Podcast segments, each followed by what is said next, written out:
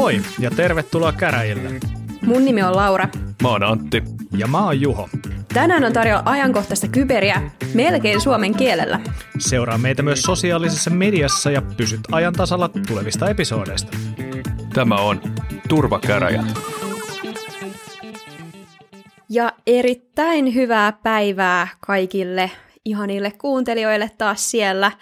Tämä on mielenkiintoista. Meillä on nyt jo viideskymmenestoinen jakso käynnissä ja ikinä ei muista, että kenenkä vuoro on juontaa, niin vaikka me tänne ollaan alettu kirjoittaa meidän muistiinpanoihin, niin en melkein osannut lukea sitä, mutta tänään on tosiaan mun kunniani taas sitten aloittaa tämä meidän podcasti.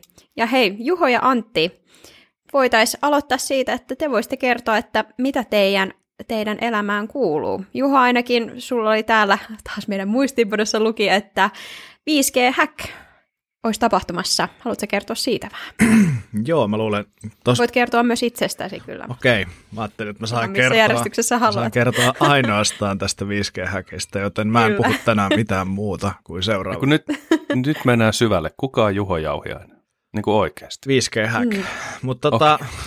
Ahaa, yhtä kuin mutta se on, viisi G-hack. Tosiaan sellainen on tulossa, ja mä luulen, että Laura tietäisi asiasta hieman enemmän kuin minä, mutta tota mä kerron nyt, kun Laura sen minulle sysäsi. Ja tällä viisi G-hack on siis tosiaan ää, järjestetään tuossa kesäkuun kahdeksastatoista kahdeskymmenes päivä, ja tämän ilmoittautuminen on nyt auki vielä kuudes päivä kesäkuuta saakka, joten jos tällainen haksorointi, eventti tuossa keskikesän pimeinä tunteina kiinnostaa, niin kannattaa ehdottomasti sinne hakeutua ja, ja sitten fiilistellä etänä, millaista on hakkeroida näitä kohteita, mitä täällä on. Eli täällä on useampi yritys, jotka asettavat sitten näitä haasteita tai kohteita hak- hakkeroitavaksi sinne ja, ja sitten sieltä parhaat Parhaat tota, haavoittuvuuksien löytäjät palkitaan ja, ja tota, maksetaan sitten palkkioita ja samalla sitten kilpaillaan näitä muita tiimejä vastaan. Ja mä tuolla eräässä Discordissa kuvailin tätä tapahtumaa, kun kysyttiin, että mikäs tämä on, niin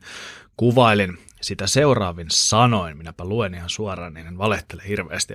Eli jos Lähi-Tapiolan Hack Day on tuttu, niin samanlainen. Käytännössä noin mukava, mukana olevat yritykset antaa targetit hakkeroitavaksi, ja sitten haavarapsoista palkitaan rahalla. Samalla skabaillaan muita osallistujia vastaan, kuka löytää eniten, ja lopulta Iiro Uusitalo ja sen kaverit voittaa.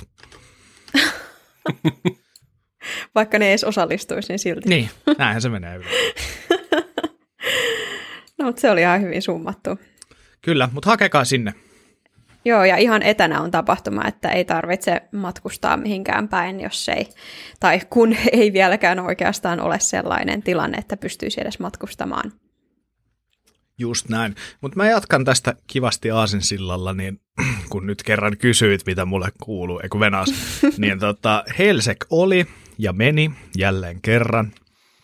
Unohdin taas mainostaa tai mainita siitä tässä meidän lähetyksessä, mutta se oli, oli tosiaan torstaina. Videot tulee jossain kohtaa sitten saataville ja nyt on sitten tilanne se, että kesä ja heinäkuu huilitaan Helsingin osalta, eli elokuussa palataan ja silloin myös katsotaan, että josko maailmantilanne sallisi tällaiset semifyysiset meetupit, eli, eli onko jotain hybridimallia mahdollista ratka- äh, järjestää tai sitten ihan kokonaan fyysinen meetup.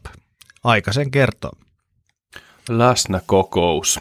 Niin. Kuulostaa hyvältä. Mutta olisi olis kiva nähdä teitäkin jotenkin muuten kuin tällainen videon välityksellä.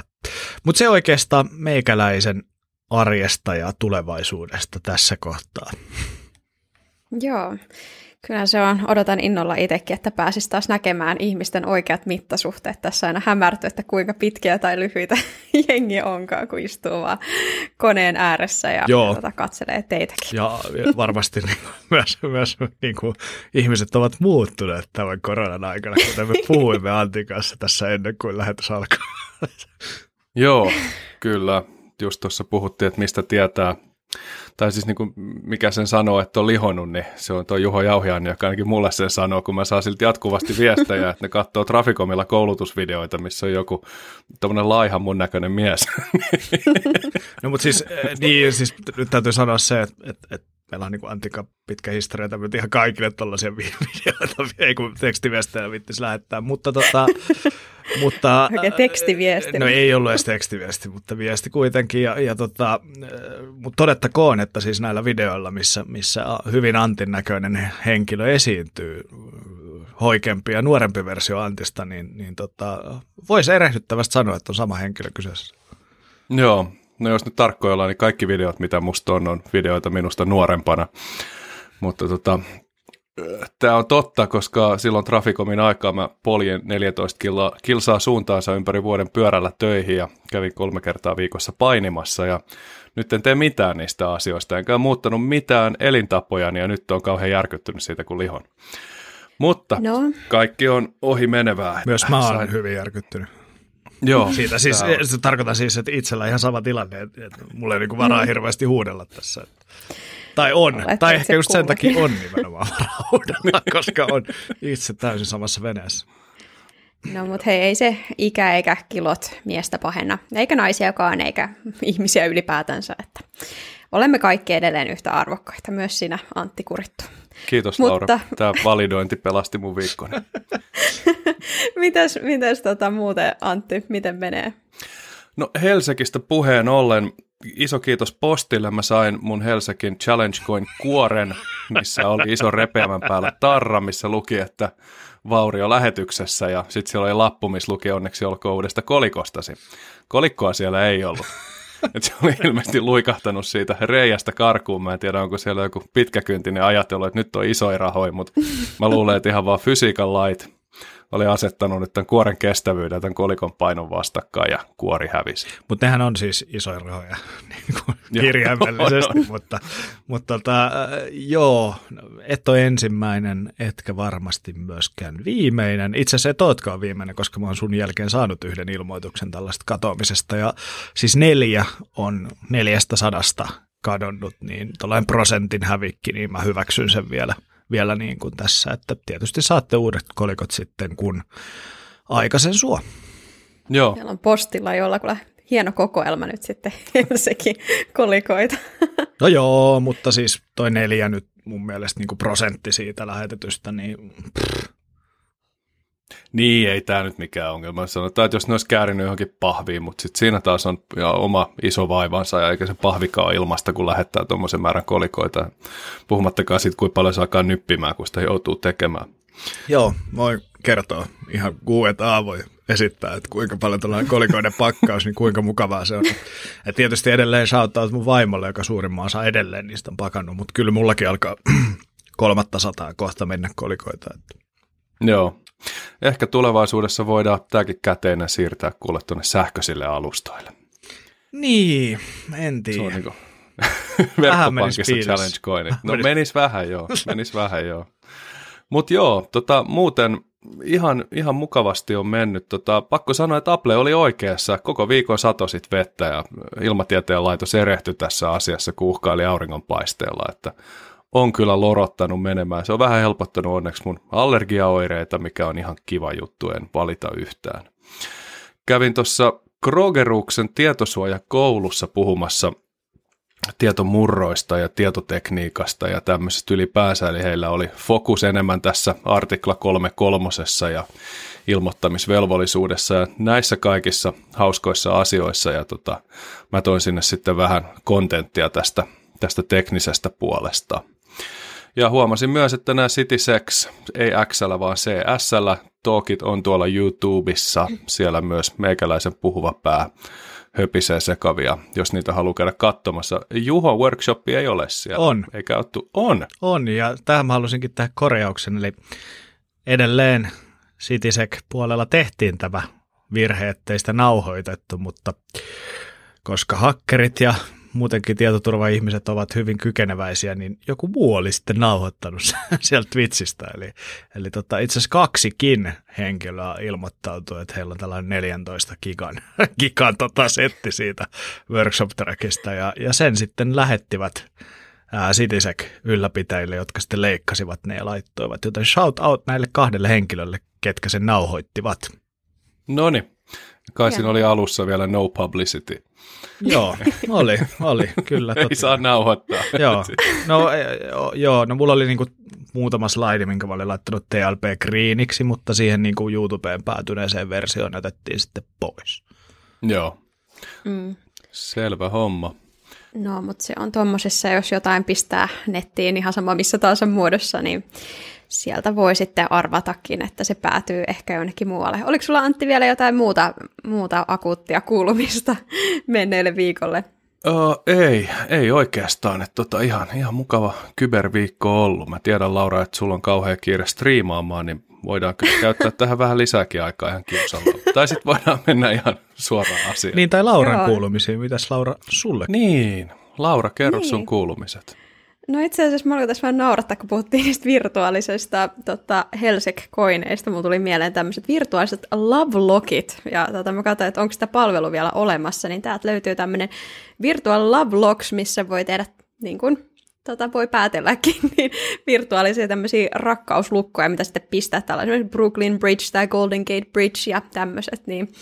Niin kyllä se varmaan, jos tämmöiset toimii virtuaalisena, niin miksei sitten Helsekin noi, noi tuota, koinit. Ei ne toimii. Virtuaalinen rakkauslukko. Mulla on siis Digi- ja väestöviraston tietokannassa on mun virtuaalinen rakkauslukko. Että se on sinne merkitty mun ja puolison tiedot.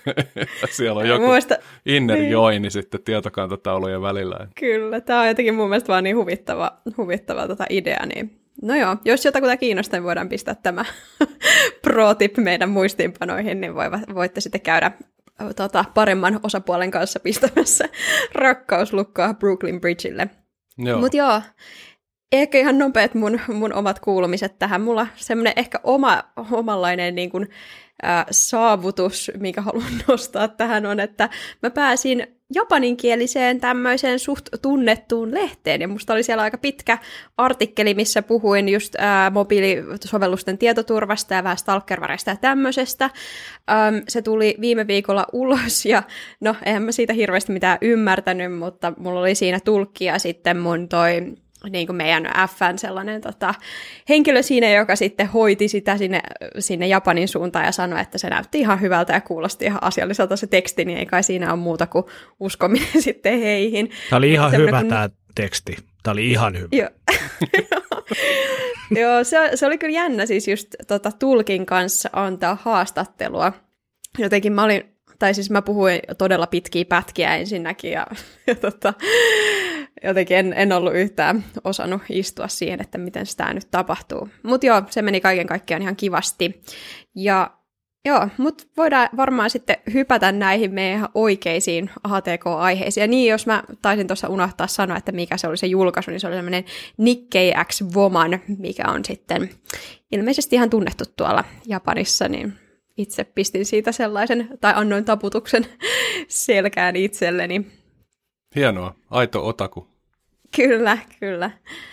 Tota, joo, ehkä olette täällä rivivä, rivien välissä ainakin kuuntelijat, jotka on pidempään kuunnellut tätä podcastia, niin ymmärtänytkin, että mä oon ehkä vähän tämmönen ää, japanilaisesta kulttuurista innostunut henkilö. Kertonut, ja... Kerroinko mä koskaan, että Tokio on ainoa suurkaupunki, missä mä oon matkustanut, missä mä oon joutunut melkein kadulla tappeluun? Oot kertonut ainakin mulle sata kertaa. Mm, mä tiedän, Joo, joo, ei se ole vaan ainoa. Käytte Antin kanssa kaljalla, niin kuulette tämän ainakin kahdesti. Kyllä, se oli, se oli mahtava. Saman illan aikana. Se oli siinä mielessä cooli taistelutarina, että siihen ei liity minkäännäköistä väkivaltaa. Että muotettiin paidasta kiinni ja se oli suunnilleen siinä. No mutta niin, tota, olkaa varovaisia Tokiossa, se on, se on vaarallinen paikka siellä. Helposti saa kuonoa, vaikka olisi vaikka melkein kaksimetrinen kaljupääni. Jep, mut hei Juho, sulla oli äh, tota, Suomeen liittyvää asiaa täältä ihan, ihan tota, identiteettivarkauksien uhreille, jotain ohjeistusta ja sitten oli QNAPiin liittyvää asiaa ja sitten oli vielä joku kolmas, mikä tuosta just äsken vasta bongasin, niin haluatko kertoa valitsemassasi järjestyksessä näistä hieman lisää? Joo, mä voisin aloittaa itse asiassa tässä ensimmäisestä, minkä mainitsit. Ja tästä Suomessa, että yleensä mä oon niin kuin vältellyt jonkun verran niin kuin ns. Oman hiekkalaatikon juttuja, Mutta tota, nyt oli pakko ottaa, koska työnantajani Suomen valtio julkaisi, tai siis Kyberturvallisuuskeskus julkaisi tota, nyt kuluneella viikolla niin tällaisen Tietoturva nyt -artikkelin, jossa kovaakin kovempi päiväpäivystäjä Ville Kontinen jakaa osaamista ja, ja yhdessä poliisin kanssa varoittaa erityisesti ikäihmisiä internetin käytössä. Nimittäin ää, käytännössä niin rikolliset, verkkorikolliset ovat ää, jo tänä vuonna saaneet tällaisilta yli kuusikymmentävuotiailta suomalaisilta niin verkkopankki- ja luottokorttitunnusten varastamisen avulla niin kaksi pilkku yksi miljoonaa euroa. Jos mietitään, että nyt me eletään toukokuuta, niin toi kaksi pilkku yksi miljoonaa on aikamoinen potti. Ja sen takia nyt sitten painotetaankin, että erityisesti yli kuusikymmentävuotiaiden, no miksei kaikkien, mutta erityisesti yli kuusikymmentävuotiaiden olisi ollut hyvin huol- varovaisia ja huolellisia asioidessaan verkkopankissa ja hyväksyessään maksuja. Ja miksi mä kerron nyt sitten tätä teille, koska meidän podcastissa, jonka yli kuulijakunta ei välttämättä ole yli kuusikymmentävuotiaita, niin vähän niin kuin peräänkuuluttaisi sellaista, että jengi oikeasti katsoisi niiden läheistensä perään tietyllä tapaa näissäkin asioissa. Että vähän jakaisi sitä tietoa ja kertoisi näistä niin kuin erilaisista huijauksista ja rikoksista, mitä internetissä liikkuu. Koska tota, jos me ei kerrota tätä eteenpäin tietoturva-asiantuntijoina ja I T:stä kiinnostuneita henkilöinä, niin kuka sitä kertoo sitten? Se ei voi olla mun mielestä yksin minun kollegoideni vastuulla, että tota, Kyberturvallisuuskeskus ratkoo nämä ongelmat Suomessa, vaan, vaan kyllä se niinku vaatii sitten sitä äänitorvea siellä kentällä. Ja näistä kaksi pilkku yksi miljoonasta niin on tosiaan noin kaksisataaviisikymmentä rikosilmoitusta poliisille tullut, eli, eli aika merkittävä määrä mun mielestä noitakin siinä mielessä, eli, eli tota, kyllä tämä varmasti työllistää. Semmoinen seikka tässä on hyvä huomioida, että tämä kaksi pilkku yksi miljoonaa on siis poliisin tietoon tullut määrä, eli se on nuo rikosilmoitukset, ja voidaan olettaa, että varmaan kaikki uhrit ei ole tehnyt rikosilmoitusta monestakin syystä, joista yksi on se, että nolottaa niin perkeleesti, että ei viitsi käydä sitten poliisille kertomassa sitä, että kuitti tuli tehtyä tymästi. Niin. Nyt todellinen luku on todennäköisesti isompi tai mahdollisesti jopa paljon isompi.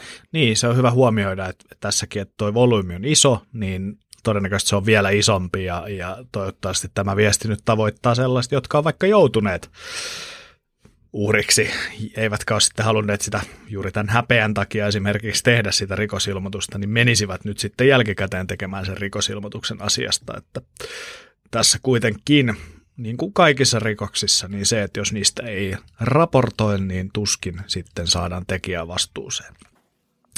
Mutta tota, millaisia tapoja nyt niin kuin meillä tuolla Kyberturvallisuuskeskuksessa on havaittu tähän liittyen, niin ää, eli, eli ihan perinteisiä tällaisia sähköpostihuijauksia, mitkä tulee muka pankin nimissä, ja sitten siellä on linkki, jossa pyydetään sitten kirjautumaan verkkopankkiin. Vaihtoehtoisesti tekstiviesti on ollut levitystapa, eli, eli hyvin samankaltainen kuin sähköposti, mutta se tuleekin puhelimeen. Ja sitten kolmas on tällainen ää, Black Hat S E O-tyyppinen, eli mustahattu haku ää, koneoptimointi. Ja näitä on nyt ollut tänä vuonna useampia Suomessa. Eli käytännössä kun verkkopankkia hakee hakukoneella, esimerkiksi Googlella tai Bingillä, niin hakutulos ei olekaan pankki, vaan se onkin tällainen kalastelusivo, jonka rikollinen on sinne laittanut ja sitten mainosten avulla tai jollain muulla tavalla niin saanut nostettua sitä siellä hakutulosten joukossa. Joten tähän liittyen niin varmasti niin kuin paras tapa sinne verkkopankkiin menemiselle on kirjoittaa se verkkopankin osoite suoraan itse sinne, sinne tota, osoiteriville verkkoselaimessa ja siirtyä sitä kautta sivustolle. Tai pistää suosikkeihin, joo, kun tietää, mikä se on se. On hyvä. Ja, tai sitten nämä pankin mobiilisovellukset on myös oikein hyviä, koska tota, ne mobiilisovellukset, mitä esimerkiksi Applen kaupasta löytyy, niin en tiedä tapausta, että siellä olisi väärä suomalainen pankin sovellus ollut. Joo, mä yhdessä konferenssissa keskustelin, tai siis seurasin esitystä, missä pankin tietoturvahenkilö ulkomailla kertoi siitä, että nämä appit on siinä mielessä turvallisia, että siinä missä tämmöinen haittaohjelma, joka näitä pankkeja, pankkiverkkosessioita yrittää muokata, niin niihin voidaan niin kuin konfiguraatiotiedostolla laittaa sitten eri pankkien profiileja, ja se on siinä mielessä kattaa ison osan, mutta jos halutaan kalastella niin kuin mobiiliäpin kautta, niin se pitää ikään kuin tehdä sit sitä yhtä pankkia varten se haittis, ja se vähentää sitten sen, sen käyttökelpoisuutta ja laajuutta. En tiedä, onko enää oikein, tämä oli muistaakseni kaksituhattaviisitoista, kun tämä puheenvuoro oli, mutta musta se oli hyvä huomio, että se, se niin kuin tavallaan on siinä mielessä spesifi, että sitä on vaikeampi muokata sitä sessio-lennosta. Niin mä muistan tässä ihan niin kuin kaksi-kolme vuotta sitten oli kyllä näitä tämmöisiä pankkisovelluksia, mitkä oli tämmöisiä, äm, ei varsinaisesti ollut siis mikään pankki, mutta ne oli etenkin Androidille tämmöisiä sovelluksia, missä sitten overlayattiin sitä niin kuin screeniä, että kun huomattiin, että se käyttäjä avaa vaikka mobiilipankkisovelluksen, niin sitten sitä niin kuin screeniä katsottiin sen toisen sovelluksen läpi, mutta tota... En tiedä, en mä sitä niin kuin pois lukisi, että, että eikö olisi jotain vastaavaa, mutta kyllä varmaan on semmoisia, että siinäkin tarvii tehdä jotain Black Hat-S E O-juttuja, että semmoiset tulee ainakaan niihin virallisten sovelluskauppojen ihan ensimmäisiksi vaihtoehdoiksi, ja sitten jos ei muuta, niin voi katsoa vaikka sen pankin sivuilta, että minkä sovelluksen lataa sieltä Play Storesta tai Apple Storesta. Niin, ja tässäkin varmaan ratkaisuna on se, että ei lataa muualta kuin niistä virallisista sovelluskaupoista niitä sovelluksia, että joku suomalainen pankki tuskin jakaa jossain kiinalaisella sivustolla omaa sovellustaan, vaan kyllä se sieltä niin kuin App Storen kautta, Play Storen kautta varmasti löytyy. Niin, eikä lataa mitään semmoista, että tämä on niin kuin äm, joku tämmöinen pankkihallintasovellus, tai, tai näitä mä just muistan, että oli tämmöisiä, että, niinku, just, että se oli tämmöinen hallitse sun pankkitilejä tai jotain vastaavaa, että, että kyllä se sitten on ihan se virallinen sovellus siltä sun pankiltas. Just näin.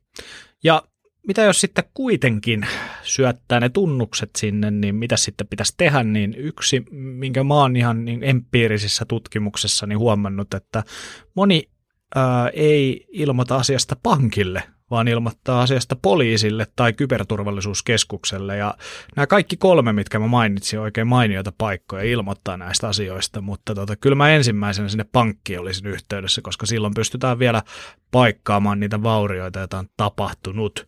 Ja sitten tietysti, niin, kuten sanoin, niin mun mielestä niin kuin paras tapa varoittaa näistä on, on juurikin ää, kertomalla näistä asioista muille. Eli jos olet haksahtanut niin, ää, ja, ja opit siitä jotain, niin jaa toki oppisi myös, myös sitten tota muille, jotta heille ei kävisi samalla tavalla. Mutta se ehkä, ehkä tuosta pankkikalastelusta, ja mennään sitten eteenpäin niin sanotusti. Tuossa huhtikuun aikana niin tällainen Gulocker lunnaskutkuttin salasi huhti, ää, useita QNAP-verkkotallennusjärjestelmiä. Ja tosiaan ää, QNAP-verkkotallennusjärjestelmä on tällainen N A S, ää, N A S-palvelin käytännössä, eli siellä on jonkun verran paljon käyttäjä sinne laittaa niin levyä, ja, ja siellä pystyy sitten esimerkiksi lähiverkossa tallentelemaan omia tiedostojaan, kuvia ja muita saataville, jotta sitten kaikki lähiverkon käyttäjät pystyvät niitä käyttämään. Mutta tosiaan niin, äh, huhtikuun aikana niin tällainen Gulocker äh, lunnaskutkuttin, niin äh, Yhteensä, sai yhteensä kolmesataaviisikymmentätuhatta dollaria kuukaudessa hyväksikäyttämällä näiden QNAPien laitteiden haavoittuvuuksia ja salaamalla ne tiedostot, mitä siellä verkko, äh, verkkotallennusjärjestelmässä sitten oli. Ja tässä on mun mielestä niin kuin hauska ja mielenkiintoinen äh, kulma, millä tämä on niin kuin tehty, koska tyypillisestihän äh, nämä äh, lunnaskutkuittimet tai lunnastroijalaiset niin äh, käytännössä salaa sitten jollain tavalla näitä tiedostoja, päättää niiden, vaihtaa niiden päätteet joksikin muuksi tai salaa osan näistä tiedostoista, niin tässä nämä tiedostot on yksinkertaisesti niin pakattu tällaisiin seven chip tiedostoihin ja suojattu ne salasanalla, jolloin sitten käyttäjä ei ole pystynyt saamaan niitä auki, koska, koska tota, ne ovat olleet salattuja seven chip paketteja. Se, sen lisäksi, että ää, tämä haittaohjelma oli salannut ne tiedostot, niin sitten sieltä löytyy tällainen readme T X T-tiedosto, jossa kerrottiin, että kaikki tiedostosi ovat salattu ja pitää käydä torsivulla sitten maksamassa tällainen lunnas, jotta ne tiedostot saa takaisin. Ja tämä kyseinen Tor-sivusto sitten pyysi näiltä käyttäjiltä nolla pilkku nolla yksi bitcoinia, eli suurin piirtein tämän jutun kirjoittamishetkellä viisisataaviisikymmentä taalaa, jotta saa sitten tämän tiedoston näihin seven chip paketteihin ja, ja saa sitten tiedostot auki. Öö, no, kuten yleensäkin rikolliset, niin nämäkään rikolliset eivät olleet luotettavia, sillä tämän, moni, moni niin kuin tällainen käyttäjä, joka on maksanut tämän nolla pilkku nolla yksi bitcoinia, niin oli sitten saanut sen jälkeen ää, uuden ilmoituksen sivulta, että pitäisi maksaa vielä lisää nolla pilkku nolla kaksi bitcoinia, jotta saadaan tiedostot takaisin. Ja tämä hyökkäjän ryhmä oli sitten perustellut tätä sillä, että bitcoinia on vaikeampi löytää, löytää että tota, käytännössä niin, niin sen takia tämä uusi hinta on sitten nolla pilkku nolla kolme bitcoin. Kyllähän, kyllähän te ymmärrätte. Niin. Tämä on niin hankalaa, jotta maksaisitte vähän enemmän. enemmän. Ja tota, eipä siinä mitään, mutta yhteensä tuollainen kahdeksansataayhdeksänkymmentäkolme uhria niin, mm, ovat, niin kuin makso huhtikuun aikana tämän lunnaan ja, ja, ja käytännössä niin kuin huhtikuun jälkeen tämä sivusto lakkasi toimimasta, eli sinne ei ole ollut enää pääsyä. Me ollaan vähän jälkijunassa tässä, mutta tota, tällaista ilmiötä Suomessakin havaittiin, eli, eli tota, näitä oli, oli myös täällä. Joo, oliko tässä joku Living on the Land-ajattelu tämän seven chipin kanssa? Selvisikö se koskaan, että miksi seven chip, vai oliko tässä vaan kyseessä, että turha keksiä pyörää uudestaan, että meillä on krypteri tässä ja se on komentorivisysteemi, niin skriptin kanssa vaan binääri sinne ja sitten pakataan, vai oliko niillä nassipurkeilla jo valmiina joku komentorivi seven chip, koska Q-nappi, kuten monet muut tämmöiset laitteet, niin taitaa olla ihan vaan Linux-serveri, missä on sitten käyttöliittymä. En tiedä, mutta veikkaisin tätä sinun hypoteesiasi. Ei selvinnyt tuosta jutusta ja en, ollut, en ole itse ollut mukana selvittelemässä näitä, niin en osaa sanoa, mutta pohdiskelusi mm. kuulostaa järkevältä. Kiitos Juho. Se voi hyvin olla, että se oli sitten tämä. Mutta toisaalta ihan, ihan sinänsä niin, miksi koodata oma krypteri? Tämä on mm. ehkä ihan hyvä kysymys. Mutta mun mielestä tätä niinku, niin, siis just niin. Se, että miksei tätä ole näkynyt, niin mun mielestä se on niinku mielenkiintoinen kysymys. Mä en ainakaan muista, että tällaisia kiristysaittailmia juurikaan olisi ollut, mikä, mikä käyttäisi sitten jotain mm. omaa. Kun, kun ajattelee, että jos sä pystyt periaatteessa sitten pakkaamaan sen itse, itse haitallisen koodin johonkin PowerShell-skriptiin ja viemään sinne seven chipiin, ja tuskin kovin moni antivirustuote älähtää seven chipistä, mm, niin kyllä. sä oot Saat niinku sit ujutettua.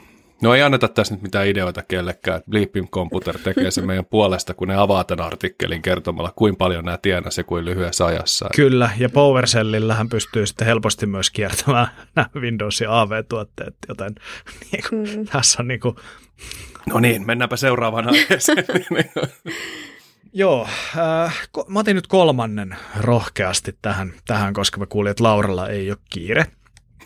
Niin, tota... Joo, ei ole mikään kiire niinkään. Anna mennä, Juho. Oikein hyvä juttu. Mehän paljon luetaan uutisia tai kerrotaan uutisista, että, että X Y Z-hakkeroinnin on tehnyt äh, tuonne idän suuntaan Venäjään liitetty ryhmittymä. Niin tota, nyt ehkä vähän uudenlaista uutista, tai mä en ainakaan muista, että Venäjä olisi ihan hirveän useasti tullut ulos sillä, että heitä vastaan on hyökätty ja heiltä on varastettu tietoa kyberhyökkäyksellä. Ää, nyt nimittäin ää, Rostelecom Solar, ää, joka on siis tällainen ää, Rostelecomin ää, sertti toiminne ja sitten ää, käytännössä Venäjän Kyberturvallisuuskeskusta vastaava toiminne tai serttiä vastaava toiminne, National Coordination Center for Computer Incidents, eli Antti niin ovat tulleet ulos. ulos Lausutko sä uudestaan sen vielä? Miten se meni? Kauniisti sanottu. Okei, okay, joo, hyvä. tulee tulos sillä, että Venäjän viranomaisilta on varastettu tietoja ja tämä hyökkäys olisi tehty uudenlaisella haittaohjelmalla. Ja tässä raportissa sitten kuvaillaan, että tämä, nämä hyökkäjät ovat käyttäneet monia eri ää, tällaisia T T P:itä toimintatapoja, että siellä on ollut kohdistettu kalastelua ja ää, haavoittuvuuksien hyväksikäyttöä ää, web-sovelluksissa ja sitten I T-ympäristön haksorointia nimenomaan näiden niin kuin viranomaisten palvelun tuottajien osalta, eli tietyllä tapaa vähän tällaista supply chain meininkiä.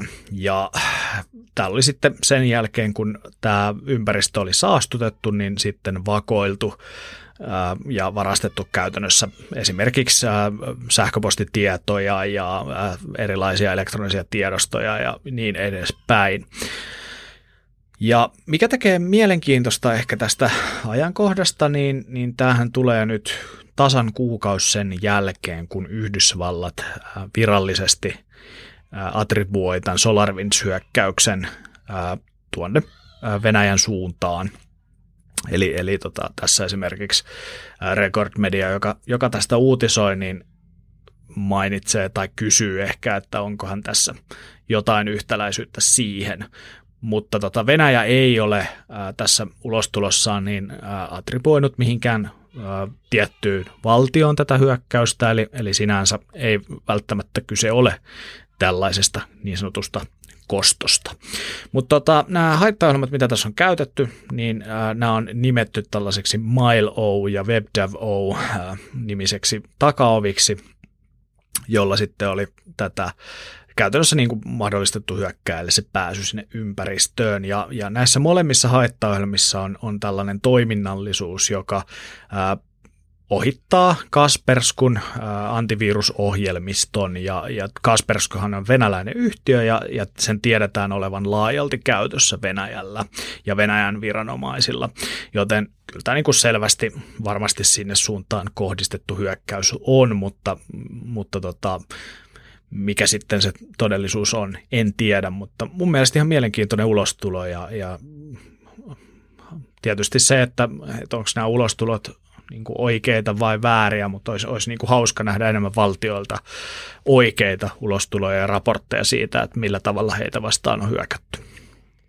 Joo, oliko tämä TheRecord.media, mistä tämä oli tämä sun artikkeli? Onko se siis Recorded Futurein vai? Mi- Joo, tämä on Recorded Futurein äh, alla toimiva uutinen, äh, uutissivusto ja, ja tämä Katalin kimpanu, mitä mä fanitan, niin siirtyi sieltä Z D-netiltä juuri tänne, mm. mistä päätti jossain jaksossa puhuakin. Onko, onkohan tuosta, tai siis niinku kirjoittanut joku alun perin joku venäläinen media vai miten?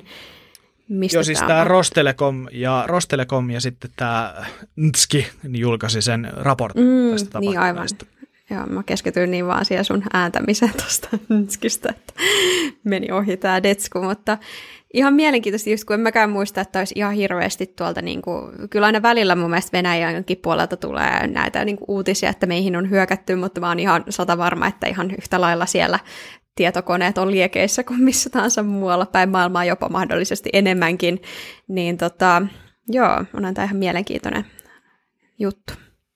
Joo, toivottavaa olisi, että, että tulisi näitä, näitäkin, ja, ja tietysti kun minä tietoturva-asiantuntijana en niin politiikasta välitä, niin olisi kiva myös, että jos, jos niin kuin nämä Venäjä, Kiina ja muut olisi mukana näissä erilaisissa tapahtumissa, mitä, mitä maailmassakin järjestetään. Et mun ymmärrys on se, että... että... Ne on kyllä monissa tapahtumissa mukana. Niin sä tarkoitat konferensseja. Niin, kyllä. Ah, okay, kyllä mutta tota, olisi, olisi siisti nähdä, nähdä myös sieltä, että... Tota... Niin ja ehkä semmoista niin kuin monipuolisuutta tämän keskusteluun, mitä käydään, että se kaikki ei tule vaan niin kuin tuolta lätäkön toiselta puolelta ja, ja niin kuin uutisoida sieltä vaan, että, että näkyisi vähän Kaike, kaikelta puolelta maailmaa sitä, että millaisia hyökkäyksiä tapahtuu ja, ja tota, mitä, mitä siellä nähdään. Joo, ja hyvä esimerkki tässä, niin tuossa just äsken, kun olin Black Hatissa vuonna kaksituhattaseitsemäntoista, niin, niin tota, siellä kerrottiin, että miten äh, tällaista pohjoiskorealaista A P T:tä oli jäljitetty, niin, niin nämä oli eteläkorealaisia tota, tut, tietoturvatutkijoita, niin olisi hauska nähdä venäläisten tietoturvatutkijoiden versio, miten jenkki A P T:tä jäljitettiin tai jotain muuta vastaavaa. Et, et niin kuin mm.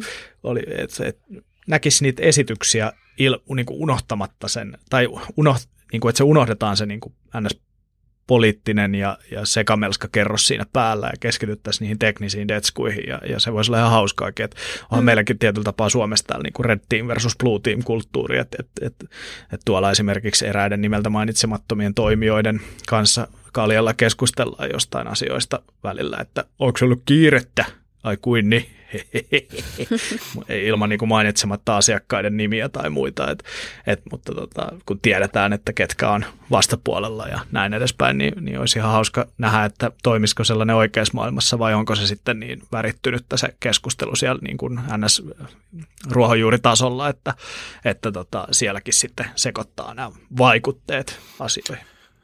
Mä luulen, että tässä on ehkä semmoinen perspektiivi, kysymyskin, että siinä missä ne on meille, meillä niin kuin osin harrastusta ja peliä ja hauskanpitoa, niin tällä tasolla, millä näitä asioita tuolla tehdään, niin se geopolitiikka on keskiössä siinä touhussa, mikä tarkoittaa sitä, että sitä poliittista ulottuvuutta ei voi välttää, koska se on, se on monessa tapauksessa se keskeinen motiivikin sillä, miksi sitä asiaa tehdään. Ja Venäjällä ja näissä maissa kuitenkin Kiinassa niin suhtaudutaan esimerkiksi lehdistöön, lehdistön vapauteen ja vapaaseen tiedonkulkuun ihan eri tavalla kuin lännessä, mikä johtaa siihen, että siellä ei, ei niin kuin lehdistössä käsitellä tällaisia asioita ja ne mitä sieltä tulee ulos, niin tulee sitten hallituksen hyväksynnällä ja luvalla ja jopa aloitteesta.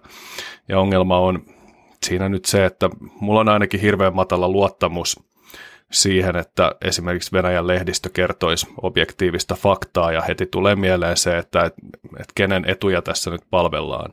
Ei silleen, että länsimainenkaan lehdistö olisi absoluuttisen puolueeton kaikissa asioissa, mutta tota, siellä on kuitenkin sitten semmoista, että jos mietitään jotain Glenn Greenwaldia ja Snowdenia ja The Interceptia ja tämmöisiä, niin voi sanoa, ainakin niin kuin, että mulla on vahvasti semmoinen käsitys, että Yhdysvaltain hallituksella ei ollut sormensa pelissä sen kanssa, että ne asiat vuodettiin ja julkistettiin ja tällä tavalla, että voi olla, että se kulttuuri on vain niin toisenlainen.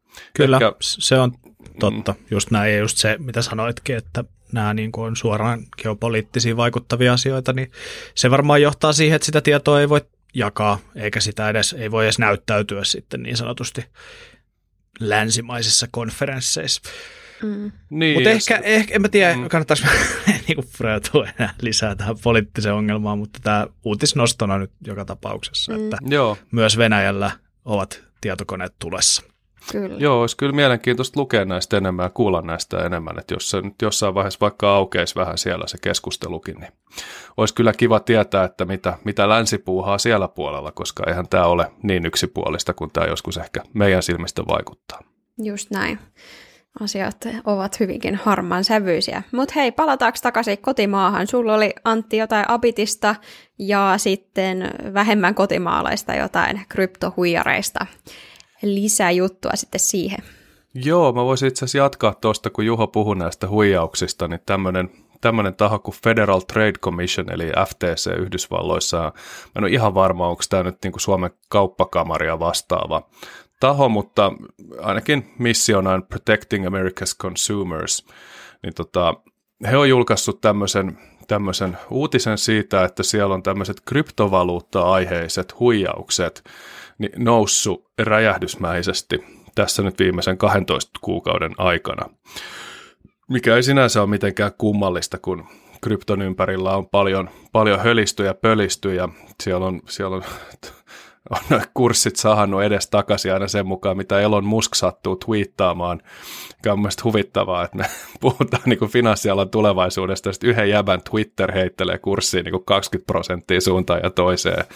Mm. Että se on niin kuin joku, niin. joku pisti sitä Twitterissä hyvin, että, että kuinka niin kuin legit tämmöinen valuutta voi olla, että jos yhden henkilön twiitit voi pistää kurssit noin pahasti laskuun.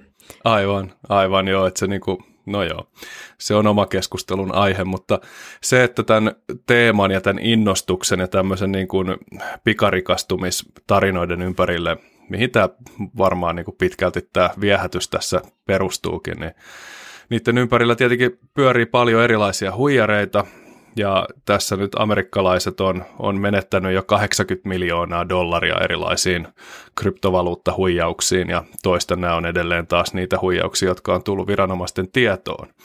Ja mikä mut sai itse asiassa nauramaan suorastaan ääneen oli tämä lause tässä, ja siis tämähän ei ole hauskaa. Tässä on hauskoja piirteitä, mutta se, että ihmiset menettää rahaa, ei ole hauskaa. Monille se raha on tärkeää ja ne menettää paljon enemmän kuin mihin niillä olisi varaa. Mutta et, et, kuluttajat on hävinnyt kaksi miljoonaa pelkästään Elon Muskia äh, niin kuin, imitoiville henkilöille. Eli siis, in fact, consumers reported losing more than two million to Elon Musk impersonators alone since October. Eli ihan pelkästään Elon Muskin. Muskiksi tekeytymällä niin on saatu pari miljoonaa huijattua, ja se nyt on aika huikeeta. Joo, mä oon ymmärtänyt, että näitä on ollut etenkin tosi paljon Twitchissä. Voi olla. Joo, ja Twitterissä myös, koska tota, näitä niin sanottuja verified-tilejähän on paljon korkattu, ja niiden nimi on sitten muutettu Elon Muskiksi tai Teslaksi, ja sitten niillä on vastailtu Teslan tai Elon Muskin oikeisiin twiitteihin ja, ja ohjattu tänne niin kuin tällaisille huijaussivustoille, että esimerkiksi löytyy tällainen olikohan doketytömuun piste jotain, niin mitä on sitten jaettu Twitterissä linkkinä sellainen, että se linkki on rikottu, että se ei ole suora uu, niin kuin sitä ei pysty klikkaamaan, vaan jengi joutuu kopioimaan sen siitä, ja tällähän on niin kuin väistelty sitä, ettei sitten Twitterin algoritmit suoraan havaitse sitä haitallista sivustoa, mitä jätetään linkkinä siellä. Joo, me jossain jaksossa puhuttiinkin näistä, näistä verifioitujen tilien korkkaamisesta ja siitä, että pystyy vaihtaa sen niin kuin display namein sieltä ja profiilikuvan, niin ihmiset ei välttämättä sitä huomaa, että se itse handle on eri ja sitten siellä on nimi Elon Musk ja Elon Muskin profiilikuva ja sitten tämmöinen perinteinen skämmi, että lähetä mulle satanen, niin saat multa kaksisataa takaisin ja ihmiset uskoo siihen ja mulla tuli nämä näistä vaan mieleen näistä kryptohuijauksista, että mä luin Pojalle Pinokkiota, pysäyttäkää mut, jos mä oon kertonut tämän podcastissa aikaisemmin, mutta Pinokkiossahan se, se tota, sokeaa teeskentelevä kissa ja rampaa teeskentelevä kettu huijaa Pinokkion hautaamaan rahansa tämmöiselle niin kuin toiveiden pellolle siinä lupauksessa, että kun hän aamulla kaivaa ne sieltä kuopasta, niin sitä rahaa on siellä satakertainen määrä. Ja tämä on mun mielestä niin klassinen huijaus, että tämä on näinkin klassisessa tarinassa, että on tämmöinen arkkityyppinen tarina huijauksesta, että tee rahoillesi jotain ja kymmenkertaistanne, niin mua nauratti se, kun mulla tuli nämä bitcoin-jutut mieleen siitä. Että vanhat klassikot toimii tässäkin maailmassa. Mä luulin, että sä oot kertonut tämän, mutta kertaus on opintoja äiti. Ja tää on vähän sama kuin se sun Japanit. Joo, no onko mä koskaan kertonut, miten mä Tokiossa... Joo, pitäisi pitää jotain, jotain semmoista anekdoottipäiväkirjaa, mutta kun kerran viikossa jorisee ja kun elämässä ei tapahdu mitään, niin samat tarinat alkaa kiertää jossain vaiheessa. Mutta sellaista se on, meillä tulee uusia kuulijoita, jotka kuuluu meidän vanhoihin läppiin, niin me voidaan ihan hyvin uusia niitä tässä. Sä voit se Tokion kertoa ensi jaksossa sitten. En mä, en mä kerro, mä kerron sen sitten Kaljalla. Saa tulla kysymään, että kerro mulle siitä, kun jouduit Tokiassa melkein pahoinpitelyn uhriksi. Niin mä sitten kerron, jos ostat mulle kaljan. Mutta tota, joo, semmoista se F T C varotteli ja tää on niin kuin aika, aika huikeeta, että siellä on selkeästi nyt kovat pöhinät päällä, mutta viime aikoina on sitten kurssit taas romahtanut alas ja mä sanon tämän ihan vaan siksi, että mä voin sitten palata tähän podcastiin, jos se tapahtuu, ja unohtaa sen, jos se ei tapahdu, niin epäilisen, että Bitcoin on romahtamassa kenties tässä nyt jossain vaiheessa aika pahasti, jos tämä Ransomware Task Force ja Colonial Pipeline ja kaikki nämä asiat niin kun härmistyy ja kumuloituu semmoisen suuntaan, mihin mä epäilen, että ne menee, eli yhdysvaltalaiset ihan oikeasti kyllästyy ransomwareen ja päättää seurata rahoja niin sanotusti, follow the money, ja tota, kuristaa tämän, tämän niin kuin tavallaan rahahanan kiinni. Ja jos se on kryptoregulointi, minkä se vaatii, niin se varmaan asetellaan paikoilleen aika nopeasti ja aika ankarasti. Joo, toi on ihan mielenkiintoinen näkökulma. Mä itse näen, että tota, kun Bitcoin ei se ole vain yksi kryptovaluutta, Niin, niin mietin myös sitä, että esimerkiksi Moneron osuus näissä, näissä tota, kiristyksissä saattaa nousta ja et, et voi olla, että tässä menee hetki ainakin, että et saadaan mitään silleen globaalilla tasolla. Tuolla Jenkeissään jo nyt esimerkiksi bitcoineja on pakko träkätä näiden niin kuin pörssien tai näiden kauppapaikkojen toimesta, jotka näitä vaihtaa, mutta sitten Tämä pätee Bitcoinia ja tämä pätee U S A:ssa, että tämä ei päde globaalisti valitettavasti, valitettavasti joka paikassa, niin, niin se tekee tästä hieman hankalampaa, mutta mun mielestä nämä liikkeet on kyllä oikeaan suuntaan. Joo, se voi olla, että siellä asetetaan vaikka semmoinen lainsäädäntö, että kryptovaluuttaa ei saa viedä pois maasta, mikä johtaa siihen, että siellä niin kuin esimerkiksi Yhdysvalloissa toimivat exchanget niin joutuu sitten ihan oikeasti valvonnan piiriin, eikä sitä rikollisetkaan ei saa sitten exfiltroitua bitcoinejaan ulos sieltä. En, en tiedä, miten tätä reguloitaisiin, mutta en pidä sitä yhtään niin mahdottomana kuin monet ihmiset sanoo, että se on. Ja uskon siihen, että kyllä niin iso vasara löytyy, että sillä lyömällä saadaan tähän vaikutusta. Ja lisään vielä sen, että vaikka on muitakin kryptovaluuttoja, niin mä luulisin, että niiden, niiden niin kuin arvo ja tavallaan se tulevaisuuden lupaus siitä tulevasta ekonomiasta, mihin tämä kaikki oikeastaan perustuu, niin on niin vahvasti sidottu bitcoiniin. Että jos bitcoini menee maan alle, niin ne muut seuraa kyllä perässä. Mm.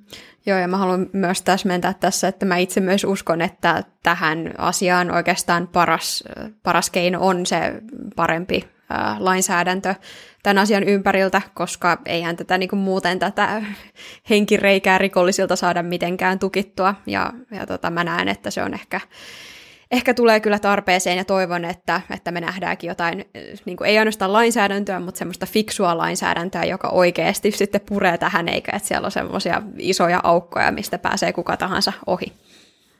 Aivan. Kyllä, mutta jos, jos sinulla on bitcoineja, niin suosittelen myymään ne nyt pois ja sijoittamaan järkevämmin, mutta palataan tähän sitten. Sitten jos se arvo tuplaantuu, niin en ota vastuuta sinun potentiaalisista menetyksistäsi, teit itse omat päätöksesi ja mitäs kuuntelit hölmöjä ja teit hölmöjä ratkaisuja.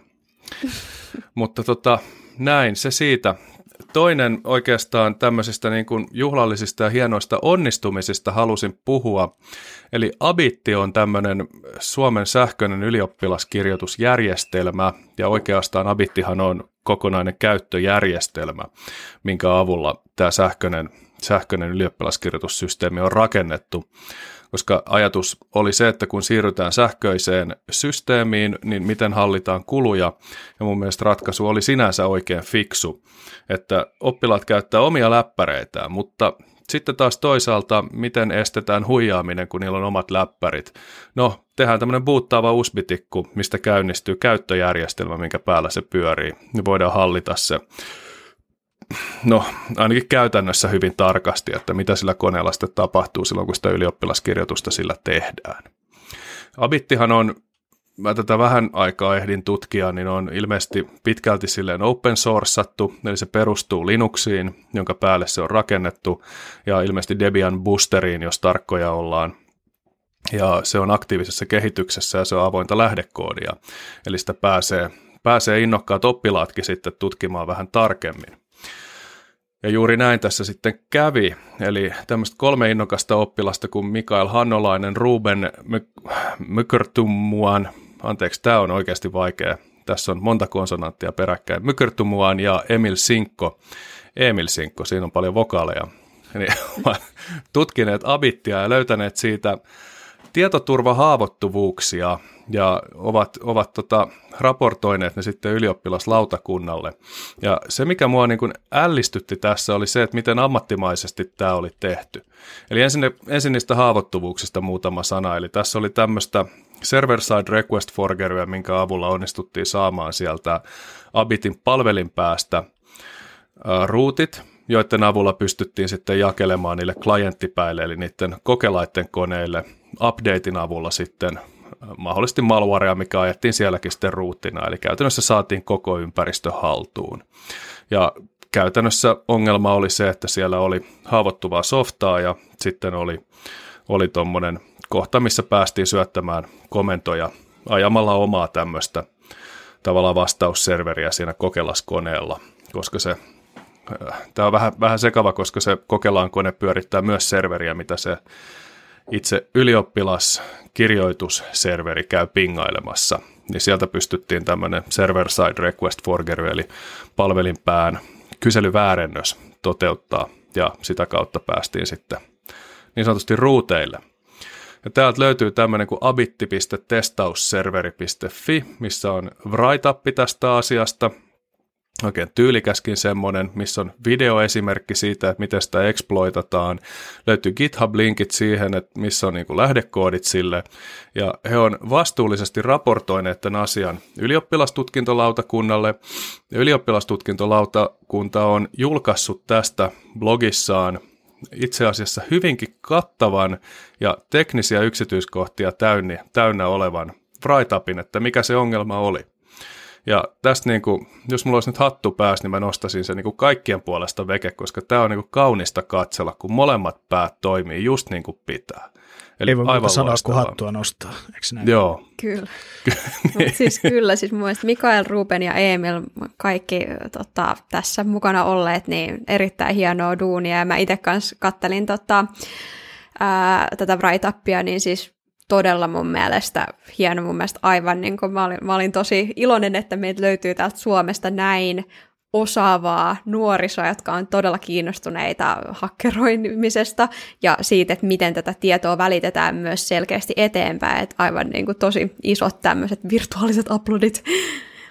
Kyllä, sama juttu ja itse tunsin vielä jostain syystä, tai kahdestakin syystä pientä ylpeyttä tästä, koska ensimmäinen syy on se, että tota, tämä eräs näistä kolmesta niin on saman lukion oppilas, mistä mä oon valmistunut.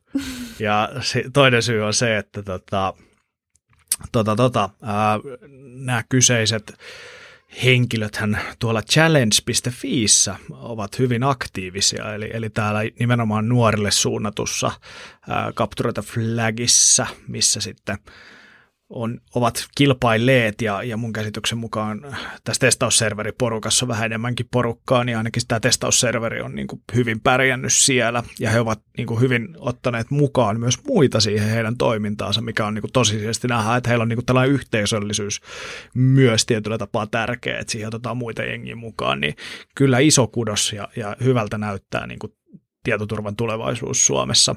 Jep. Joo, joo, ja tämä niin kuin On, on hieno nähdä, että se mitä tästä asiasta on julkisuuteen puhuttu, muun muassa Traficomin suurella suulla, että miten näitä tämmöisiä niin kuin responsible disclosure-juttuja tehdään ja miten näiden asioiden kanssa toimitaan, niin se on selkeästi mennyt perille, että, että täällä niin kuin nuori polvikin ymmärtää, että kun tämmöinen juttu löytyy, että miten sen kanssa toimitaan ja miten näitä etsitään ja miten ne raportoidaan ja, ja niin kuin miksi. Sen sijaan, että mennään seuraaviin ylioppilaskokeisiin sekoilemaan, niin tällä tavalla saadaan sitten oikeasti myönteisiä asioita aikaiseksi ja omat nimet semmoisten ihmisten mieliin, jotka varmasti heidän uransa mielellään edistää sitten tulevaisuudessa. No niin, jep, täällä on yksi. Täällä on toinenkin. Mutta siis just nimenomaan tämmöistä niin positiivista clouttia, että ei haeta semmoista, niin kuin, että tällä halutaan tehdä aktiivisesti jotain ikävää nyt tai just sitä huijausmielessä, vaan että tässä jaetaan tietoa ja jaetaan sitä omaa oppimista. Ja, ja niin kuin nämä write-upithan ei ole ainoastaan sen takia hyviä, että oppii tämän kyseisen haavoittuvuuden, miten näitä käytetään hyväksi, vaan mä ainakin itse tykkään luka, lukea write-upeja sen takia, että niistä ylipäätänsä oppii siitä ajattelutavasta ja siitä ongelmanratkaisusta, että miten tämä kyseinen asia on löydetty. löydetty ja miten sitä on käytetty hyväksi ja sitten niitä, ne asiat voi sitten jossain myöhemmin tulla tota vastaan. Ei välttämättä ihan samanlaisena, mutta jossain muodossa, niin erittäin hienoa.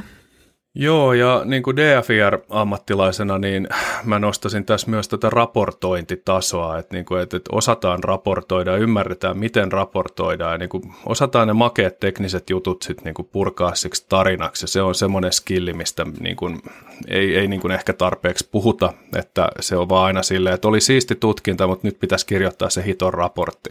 Niin. Että sitten sit se on niin kuin se pakollinen paha siinä lopussa, niin että et se on... Se on niin kuin oma, oma skillinsä, jos siinä on hyvä, niin se on niin kuin keskinkertainenkin tutkinta muuttuu arvokkaammaksi. Esimerkiksi asiakkaalle, jos siitä on ihan loistava raportti. Ja sitten jos on tosi hieno tutkinta, missä on käytetty tosi makeat temppuja, mutta raportti on ihan kuraa, niin se on vähän niin kuin, se, se vähän niin kuin syö loistoa siltä muuten hienolta työltä. Niin ja, ja pätee. Tämän, Pätee ihan sama kyllä, jos tekee murtotestaamista tai mitään niin kuin tämmöistä hyökkäävää myös, koska se raporttihan on mm. ainut osa siitä, mikä sitten osoittaa sitä, että mitä tehtiin ja, ja mitä voi tehdä tämän kyseisen asian korjaamiseksi. lainaan tai käytä taas suosikkilainaustani, minkä olen varmasti käyttänyt jo tässä podcastissa joskus ja pahoittelen etukäteen mun kielenkäyttöä, mutta eräs viisas herrasmieshakkeri F-Securen Tomi Tuominen minulle joskus kertoi, niin käytännössä se raportti on yhtä kuin sinun työsi jälki, eli vaikka sä olisit todella hyvä raportoija, anteeksi, todella hyvä tekemään sitä teknistä juttua, mutta paska raportoimaan, niin sun tutkimus on paskaa. Mm. Ja, jos, ja taas vice versa, eli, eli vaikka sä olisit huono tekemään niin teknisiä juttuja, mutta sun raportointi on hyvää, niin käytännössä sun lopputulos on sitten hyvää. Eli, eli se ra- raportti niin kuin hyvin pitkälle määrittää sen työn. Tietysti mä suosittelen kaikkia kuulumaan siihen porukkaan, kenen tekninen osaaminen on hyvää ja, ja sitten raportointi riittävän hyvää. Kyllä. Joo, näin, näin se on, mutta tämä on, tämä on hieno nähdä, että tätä niin kuin nuoret tekee myös mielellään ja näitähän linkkejä sitten tuolla jaellaan ja tämä on, tämä on niin kuin kypsyysnäyte siinä mielessä myös.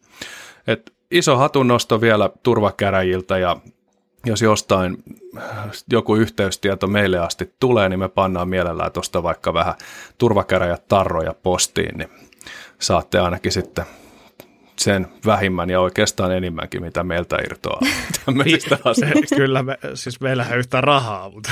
mutta, mutta turvakäräjille ei ole rahaa. Niin, kyllä, ei ole kyllä mullakaan, mutta tota, F I S C, eli, eli tämä Finnish Information Security Cluster, kyberala ry, lahjoitti pojille jopot. No niin. Ja kyllä kelpaa.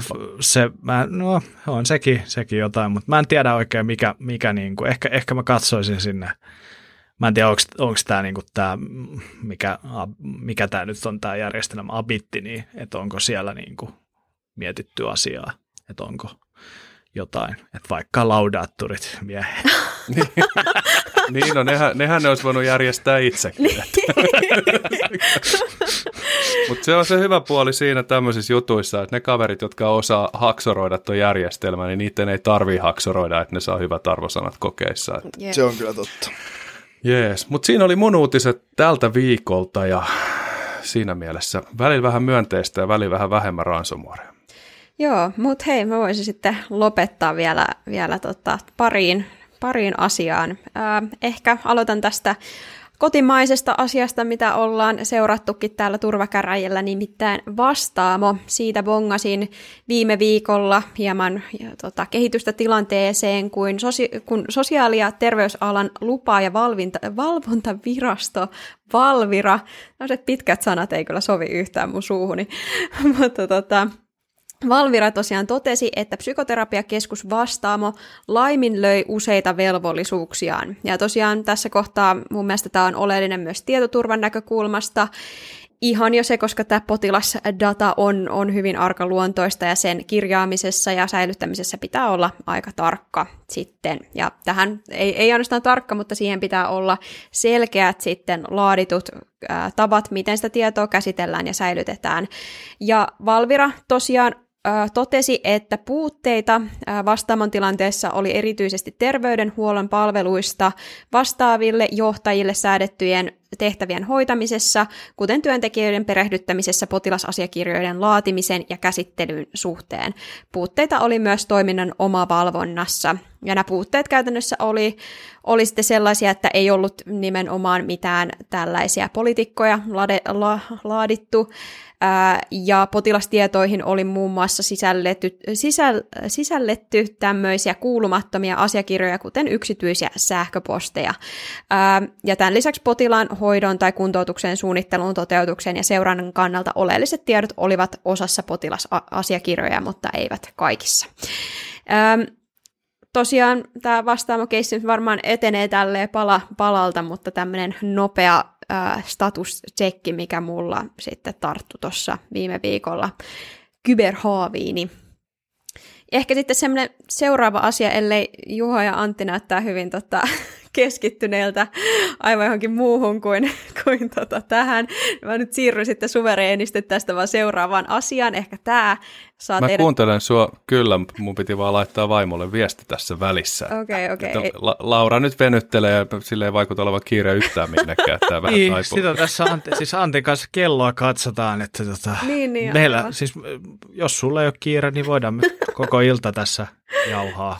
No, mm. Onhan tässä vielä monta minuuttia aikaa, niin mä sitten jatkan vielä tää seuraavaan asiaan, kun sain teidät istumaan noin tuolin reunoilla. Mutta tuolla Yhdysvalloissa kaksi titaania ottaa yhteen oikeustaistoa käydessään. Nimittäin Epic Games haastoi Applen oikeuteen. Ja taustana tässä oli se, että Epic Games tosiaan ää, totesi, että, että he eivät tykkää tästä, miten Apple ää, iOS-maailmassa sitten ää, ylläpitää tätä heidän ekosysteemiään esimerkiksi tämän, niin kuin rahallisten transaktioiden osalta. Eli jos sulla on esimerkiksi, tai kun heillä on tämä Fortnite-peli sitten tuolla iOS, äh, iOSn puolella, niin kaikki transaktiot pitää mennä Applen omia maksutapoja pitkin. Ja tämä sitten tarkoittaa, että Applelle menee tietty osa sovelluksen tuotoista, ja tämä pätee ihan kaikkiin applikaatioihin, mitä tuolla iOS-skenessä sitten on. Ja kuten sitten tähän äh, oikeudenkäynteihin kuuluu tuolla U S A:n maalla, on se, että sieltä ei, ei ilman skandaaleita vältytä. Ja täällä oli tosiaan nostettu aika paljon tämmöisiä, etenkin Applea, ää, Appleen kohdistuneita väitöksiä ja asiakirjoja, mi- mitä sitten haluttiin tuoda esille ää, lähinnä siinä mielessä, että halutaan saada se, se vastustaja näyttämään tietyltä. Mutta mun mielestä tämä oli ihan, ihan silleen mielenkiintoinen äm, pointti tai, tai tota asia, ja tämä itse asiassa menee hieman historiaan, eli kaksituhattaviisitoista ää, Applen App Storessa oli paljon tämmöisiä haitallisia sovelluksia, jonka seurauksena sata kaksikymmentäkahdeksan miljoonaa, ää, miljoonaa iPhonein tai iPadien käyttäjien laitteet ää, saastuivat, ja liitettiin osaksi tämmöistä botnettia, mikä sitten varasti muun muassa arkaluontoista tietoa, ja ehkä jos historiaa katsotaan taaksepäin, ja jos se muistuu mieleen, niin tuo, tuohon aikaan oli tämmöinen XcodeGhost, eli ää, iOS-devaajillahan on tämmöinen Xcode-ohjelmisto, millä devataan ohjelmia, ää, niin tämä XcodeGhost oli siitä tällainen väärennyssofta, millä pystyi sitten tekemään samanlaisia sovelluksia ja kääntämään niitä. Mutta tässä XcodeGhostissa oli just kaksituhattaviisitoista ää, sitten tällaista haitallista koodia, mikä sitten lisättiin aina t- näihin käännettyihin sovelluksiin. Ja ää, tosiaan viime viikolla sitten Epic Games nosti tuolla oikeudessa pöydälle tällaisen sähköpostikeskustelun, minkä perusteella Applen tällaiset manageritason henkilöt olisi käynyt ää, keskustelua siitä, että, että he olisi olis tuona aikana jo löytänyt kaksituhattaviisi kaksituhattaviisisataa haitallista sovellusta, jotka oli ladattu ainakin kaksisataakolme, oli ladattu ainakin kaksisataakolme kertaa, kaksisataakolme miljoonaa kertaa jopa, ja sata kaksikymmentäkahdeksan miljoonan käyttäjän toimesta. Ja tässä sähköpostissa oli käyty keskustelua siitä, että, että pitäisikö näille käyttäjille kertoa asiasta, ja Äh, oli käyty keskustelua myös siitä, että miten nämä viestit pitäisi lokalisoida, mutta Applella ei ollut näyttää mitään todistusaineistoa siitä, että tätä viestiä olisi ikinä sitten lähetetty käyttäjille. Äh, nyt kun mä itse mietin tota aikakautta kaksituhattaviisitoista, niin mun mielestä XcodeGhost oli aika sellainen pinnalla oleva asia, että mä en tiedä mitä tässä on sitten mahtanut käydä, että, että näille käyttäjille suoraan ei ole lähtenyt viestiä, mutta tosiaan Joku, joku tällainen peittely-epäilys siellä sitten tämän ää, suhteen on. Joo, kyllä. Me jossain jaksossa sivuttiinkin tätä XcodeGhostia ohimenneen silloinkin. Ja tota, mulla ainakin on semmoinen fiilis, että jos se on kaksisataakolme miljoonaa latausta ja kaksituhattaviisisataa haitallista sovellusta, niin aika haastavaa löytää ensinnäkin kaikki ne käyttäjät ja sen jälkeen lähettää ne kaikille viesti. Mutta ei nyt mahdotonta tietenkään ole, mutta ehkä tämä voi olla tämmöistä amerikkalaista oikeudenkäyntiä. Otetaan tämmöinen kontekstista irrotettu viesti ja sitten heilutetaan sitä tuomarin edessä, että katsokaa, nämä on pahoja ihmisiä. Joo. Joo, ja siis mun mielestä oli just mielenkiintoista ehkä se, että tämmöisiä asioita siellä sitten kovasti nostettiin. Ja sitten siellä oli myös puhetta siitä, että miten Ars Technica oli kirjoittanut tällaisista sovelluksista, mitkä on saatu äm, ujutettua tonne Applen virallisiin sovelluskauppoihin, kun on vaan vähän tehty modauksia niihin. Mä en itse asiassa ole varma, ollaanko me jopa puhuttu ehkä tässä podcastin aikana niistä, vai oliko se joku vanhempi keissi. Mutta anyway, että aika paljon halutaan tuoda sitä dörttiä sitten, sitten tota pöytään. Ja tämä oikeudenkäynti nyt jatkuu sitten tällä viikolla, että mä en tiedä, tuleeko tällaista puolin ja toisin jotain tällaista, tällaista niin kuin syyttelyä, mutta mun mielestä tämä on sinänsä merkittävä keissi noin niin kuin yleisestikin. Meillä oli, meillä oli tuossa jokunen jakso sitten puheissa tämä eräs äm, pelitalo, joka teki softaa tai tämmöisiä niin kuin pelejä, jotka sitten äh, kiristi näitä pelaajiaan sitten sillä, että, että te olette nyt käyttänyt hyväksi jotain tätä pelifeaturea ja, ja olette hyötynyt siitä näin ja näin paljon rahaa, niin nyt teidän pitää maksaa sitten meille Apple, Apple niin kuin, äh, ekosysteemin ulkopuolisesti korvauksia siitä, että te olette käyttäneet tätä hyväksi ja jos, jos tota, te ette maksa, niin me sitten suljetaan teidän accountti kokonaan. Niin, niin tämä on ihan mielenkiintoinen ylipäätänsä tämä, että tämä on tämä maksuekosysteemi, että sinänsähän omalla tavallaan mun mielestä tuo turvaa sille loppukäyttäjille, mutta on kuitenkin keissejä, missä sitä voi käyttää hyväksi, ja onhan se Applelle sitten kuitenkin semmoinen hyvä tapa tehdä sitä ekstra fyrkkaa. Mutta joo, ja, ja ehkä tommoset niin kuin toi, toi tota, salailu, salailuepäilyt ja tommoset, niin, niin ton XcodeGhostin osalta, niin en tiedä, mitä mieltä niistä pitäisi sitten olla. Sitä tikulla silmää, joka vanhoja muistelee. Kyllä. Mut tässähän on niinku, tämä filosofia-ero Androidin ja Apple välillä, mikä on niinku, tää, vähän niin kuin tämä turvallisuuden ja vapauden dikotomia, että sulla on toisessa päässä on vapaa ja avoin järjestelmä ja, ja voidaan ruutata puhelimet helposti ja asentaa sinne kaiken näköisiä ihmeellisiä App Storeja ja kääntää kerneliä ja kaikkea muuta ja toisella puolella on sitten taas hyvin tarkkaan lukittu ja kuratoitu App Store, minne kuitenkin myös vuotaa aina vähän skeidaa sekaan, mutta kyllähän me niin tietoturvan näkökulmasta aika nopeasti pystytään arvelemaan, että kumpi on parempi käyttäjille. Mm. Että jos, jos Apple pakotetaan oikeuden määräyksestä avaamaan niin kuin App Store-business kaikille, niin se tulee kyllä räjäyttämään varmaan Applellakin olevien haittaohjelmien määrän, kun siellä on sitten kaiken näköistä skämmisoftaa semmoisilla, semmoisilla App Storeilla, mitkä ei sitten kuratoi yhtään niin tarkasti. Mm. Ja sitten aletaan tunkea sinne kaikkea piraattiskeidaa sun muuta. Ja sitten se, se kurjuus seuraa ton Apple-laitteisiin myös. Niin. Mutta katsotaan, onhan tuossa hyvä pointti sit monopolista toisaalta, että jos, jos Apple hallitsee täysin niitä markkinoita, mutta sitten taas toisaalta Applen alusta. Niin, tämä on just mun, mikä, mitä mä ajattelin, että, että niinku, jos mulla on oma puhelinmalli, minkä mä oon käytännössä tehnyt alusta loppuun. Tietysti mä, mä en ole iso korporaatio, vaan yksityishenkilö, mutta jos mä olisin iso korporaatio, niin kyllähän mä nyt niin kuin näkisin, että mulla on yksinoikeudet tietyllä tapaa siihen laitteeseen. Mähän oon vain avannut sen muille devaille ja tuonut heille mahdollisuuden tuoda heidän kusisia ohjelmiaan sinne sekaan. Minun itse. Niin, no just siis tämä mentaliteetti, että niin kuin kateellista, kateellista huutelee. Että, mm. että, että Epic Games tajus nyt, että, että me ei olisi pitänyt tehdä puhelin eikä pelejä. Niin, olisi pitänyt tehdä se silloin kaksituhattayksi. Että tuota, niin, olisi kyllä vaan tajunnut se. Olisi pitänyt palkkaa Steve Jobs vaikka tekemään. Niin, se olisi mennyt nappiin. Epic Games on nyt ostanut paljon eri lafkoja, niin tota, ne, ehkä Apple on liian iso ostettavaksi. Niin se sit... Mikäs se oli se firma, missä, missä tota, ei se Epic Games varmaan ollut, mutta siis Jobsihan oli töissä jossain pelifirmassa ja, ja tota, jossain kohtaa sen pelifirman niin kun mukaan ottamista siihen Appleen mietittiin, mutta se ei lähtenyt. Mä siis tässä Jobsin kirjasta muistelen. Niin, niin ei tota... se pelifirmassa tainnut olla, se oli Pixarilla, se perusti sen ja lähti sinne Applelta aikoinaan. Sitten tuli mun mielestä Pixarilta takaisin Applelle, mutta mä en ei, mutta siinä, siinä niin kuin alkuvaiheessa, Apple, ihan Apple, Applen, niin kuin ennen Applea, se oli jollain firma, niin kuin silloin kun se rupesi perustamaan sitä. No, joka tapauksessa joku kuulija sen varmaan meille kertoo ja faktottaa, mutta joku, niin olisi, se olisi eeppistä, jos, jos tarina se, että se oli Epic Games tai joku vastaava niin kuin saman yrittäjän aikaisempi firma, missä oli tarjottu osakkuutta Applesta, mutta ei sitten. Joo, mm. Joo, mutta ehkä tässäkin se nyanssiasia, että, että tällaisilläkin päätöksillä voi sitten loppujen lopulta olla, olla vaikutuksia tietoturvaan, vaikka mun on kyllä vaikea uskoa, että tässä tulisi mitään lainsäädäntöä tai mitään päätöstä, että Applen pitää nyt täysin avaa ekosysteeminsä ton kaupan osalta, Ää, mutta en mä tiedä, tämä on ehkä mulle semmoinen, että mä oon tota, ihan mielenkiinnolla noin muutenkin seurannut, että mitä tuossa tapahtuu.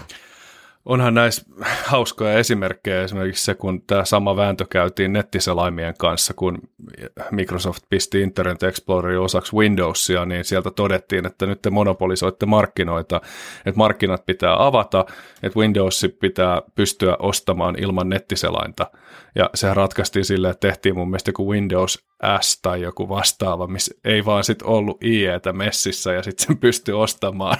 Ja sillä, jos erikseen tilasit sen version, missä ei ollut I E:tä, mä olen miettinyt, että, se on niin kuin, että kuinka paljon aikaa ja energiaa ja tupakkaa kulutettiin tähän, että, niin kuin, että saatiin tämmöinen lopputulos, millä ei ollut mitään merkitystä loppujen lopuksi. Niin. Ja millä sitten kävi sit... lataa Chromen, jos ei voi niin. Silloin ei ollut Chromea, kato. Mutta sitten tässäkin niin sit taas vapaat markkinat osoitti, että tekemällä paremman tuotteen saa kaikki käyttäjät ja I E nyt ei, ei koskaan noussut ainakaan minun henkilökohtaiseksi suosikikseni näistä internet-selaimista. Joo, no mutta Edgehän on ihan täysin uudistettu ja perustuu tuohon, tohon, tohon, sanokaa nyt. Webkittiin. Chromeen. Äh, niin, tuohon Chromiumiin. Niin, eikö se perustu Webkittiin se Chromium? Mm. Joo, se on se mo- periaatteessa samaa kamaa, ne on kaikki, niissä on vaan erinäköiset kehykset sitten. Kyllä. Paitsi Firefox, joka on oma uniikki pikkukukkasensa. Yes. Mutta hei, olisikohan tässä nyt niitä tarpeeksi uniikkia pikkukukkasia ja voidaan siirtyä, siirtyä tekemään muita juttuja, kun tässä oli meillä kaikilla kiemankin. Mä kyllä voisin vielä hetken aikaa rupatella, niin käydäänkö läpi noi sosiaaliset mediat, mitä, mitä meillä nyt oli? Joo, Antti, jos sä luettelet ne ihan tosi hitaasti, niin kaikki me arvostetaan. Joo, meillä on semmoinen... Joo, meillä on semmoinen, semmoinen niin kuva, oikeastaan semmoista niin kuvien jakamiseen keskittyvä sosiaalinen media, missä... missä Mäkään niin muista se nimeä, mikähän se oli? Mikä se oli? Instagram. Mä, tiedän, mä, mä, mä kuulin, että siellä on... Oh, hiljaa Laura hetki, mä yritän miettiä sitä nimeä. Mä kuulin, että siellä on joku nainen, joka ottaa ainoastaan kuvia takapuolesta ja sillä on kahdeksan miljoonaa seuraajaa. Tämä oli... Se on mielenkiintoista. Oliko se Instagram? Joo, te ei ollut Olis, varmaan turvakäräjä. Siis mä en nyt tiedä, mä en nyt tiedä kysymystä. Eikö, mä, oli... oliko, oliko siis Instagram se tili, tai paikka, missä tämä tili oli, vai Joo. Onko se some, mikä meillä on? Kumpi se kysymys siis on? Ei meidän somessa ole tämmöisiä kuvia. Joe Roganin stand-upissa se vaan kertoo, että siellä on nainen, joka kuvaa takapuolta, ja sillä on kahdeksan miljoonaa. Siellä on Antin nenästä. Tää, joo, tää miten tämä toimii? Clickbaittaamista niin, kyllä. Joo, ei siellä ole pyllyjä, eikä se me aloitettiin kertomaan, kuin isoin ne on nyt, ei ne mahu enää edes ruudulle, niin mun ja Juho pylly. Kiitos koronan.